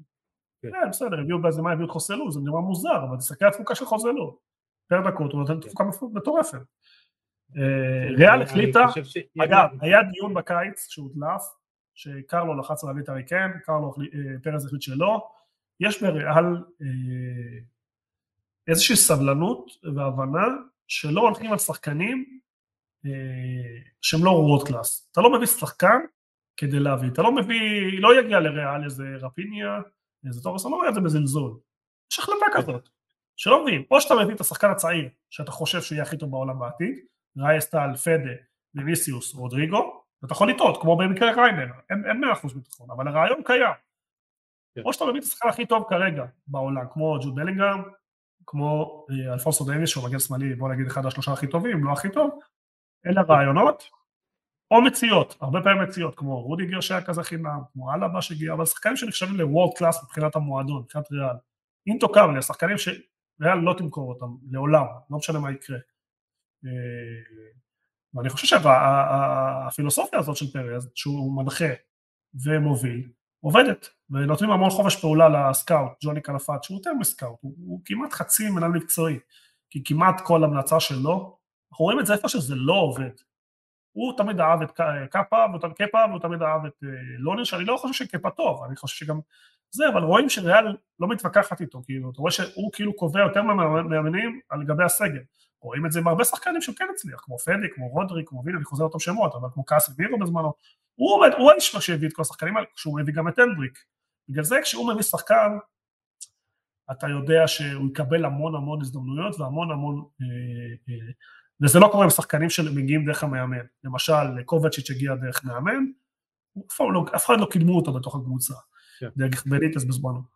אה, וזה ההבדל הגדול בין ריאל לשאר הקבוצות לדעתי, יש פילוסופיה ברורה, יש רעיונות ברורים, ומנסים להביא רק וורקטאס, לא רוצים להביא שחקנים, כמו עדן עזת כזה, שאחר כך אתה תקוע איתם, כמו מריאנו כזה. לא, אבל אני, אני חושב אגב, שאם... כל הטעויות של ריאל, כל הטעויות של ריאל, היו ביום שרונלדו עזב בהפתעה, ולא היה תוכנית ברורה, ואז עשו המון טעויות תחת לחץ. אחרת יש תוכנית עבודה מסודרת ועובדת, והטעויות שעשו ריאל, גם בבחירת המאמן, גם בבחירת השחקנים, ריאל שילמה עליהם לאורך שנים, שהביאה את אורדיו סולה, שהוא בכלל לא ברמה של ריאל מדריד, יש כאלה בנוער בערמות, הביאו אותו לופטגי, גם אריאנו הביא לופטגי, ולא, הצליחו להיפטר ממנו כל השנים האלה. אה, גם עדן ארטמן הגיע בלחץ של זידן. אז פרז עוד יותר השתכנע שהשיטה שלו עובדת, הוא נותן סמכות מלאה לסנצ'ס, שזה האיש שעושה עבורו 80-90% מהעבודה, בסוף פרז רק מסיים, וג'וני, שהוא הזה, מאמן בריאל בסוף, צריך לדעת למה כוכבים, היכולת שלו להשפיע על רכש היא מאוד נמוכה, וזה לא בגלל קרלו. כל מאמן שיגיע לריאל, צריך להבין שזו שיטת העבודה, בגלל זה לא כל מאמן גדול יכול להגיע לריאל מדריד. אה, אז ככה אני רק אסכם במשפט, אני חושב שעם עומק היה לכם עוד אליפות אחת או שתיים, וזה מה שבאמת אה, היה יכול לתת לכם, אה, כי ליגת האלופות אתם מסתדרים ככה. טוב, יוני מונה פה, ראית? פתאום עשינו עוד איזה רבע שעה, עשרים דקות על ריאל מדריד וקצת ברסה, אז יצא לנו חמישה נושאים מרתקים אני חושב. אין כמו, בסוף אין כמו לדבר על ריאל וברצלונה, שתי המועדונים הכי גדולים בעולם, יחד עם מנצ'סטר יונייטד, אני מבקש סליחה מהיתר, אין מה לעשות, זה מספר הגובים אה, מוכיח ומגלה. נקווה שנוכל לחזור לדבר על יונייטד מתישהו עם הצלחות, עם הבעלים החדש. יונייטד, טוב, משפט על יונייטד, עושים שם הרבה דברים יפים, אה, ג'ים רדקליף מביא הרבה אנשים טובים, אה, בשדרה הניהולית צריך לעשות גם ניהול מקצועי כמו שצריך, אבל זה נשמור לפעם הבאה. אחרי הרבה שנים רעות, אחרי שיש סוף סוף איזשהו תקווה למשהו טוב. כן, לגמרי. שיפוץ גם של האולד טראפורד, בקיצור הרבה דברים טובים קורים ביונייטד. אה, יוני מונפו, תודה רבה. כן, יוסי, אני מזמין אותך לראות את ריבר בוקה השבוע, אני מקווה שלא יהיה משחק חלש כמו פעם שעברה. פיצוצים ואפס אפס. די, נו. כן, לא, היה 1-0 אפשר של בנדטו בקרן, אבל אחר כך היו שתי נצחונות של ריבר. יש הרבה צעירים ברמה גבוהה בריבר. מסטומטנו. כן, אבל גם אני חושב שגם סולארי, יש את סולארי בן 22 שכבר אה, יכול אה, לעשות עונה טובה השנה. בורחה היה בקשר כושר מדהים ונפצע, אבל יש הרבה שחקנים טובים, לא רק הוא. את? אז אה, נשים... חזר מהנבחרת. אה, בטח, בטח, בטח, חזר מהקדם אולימפי. יוני מונפו, נראה, אל תדאג. תודה רבה לך יוני. אני יוסי עדני, אנחנו נפרד מהמאזינים, תודה שהייתם איתנו, מקווה שהחזקתם עד עכשיו. אה, ואם אהבתם אז כמובן אתם מוזמנים לשתף, לתייג חברים אה, ולהכיר לאנשים את הפודקאסט, אולי על כדורגל. אה, וכמובן אנחנו נפגש בפרק הבא ונסיים עם מה שאנחנו מקיימים מאז השביעי באוקטובר nehmen am Israel teil.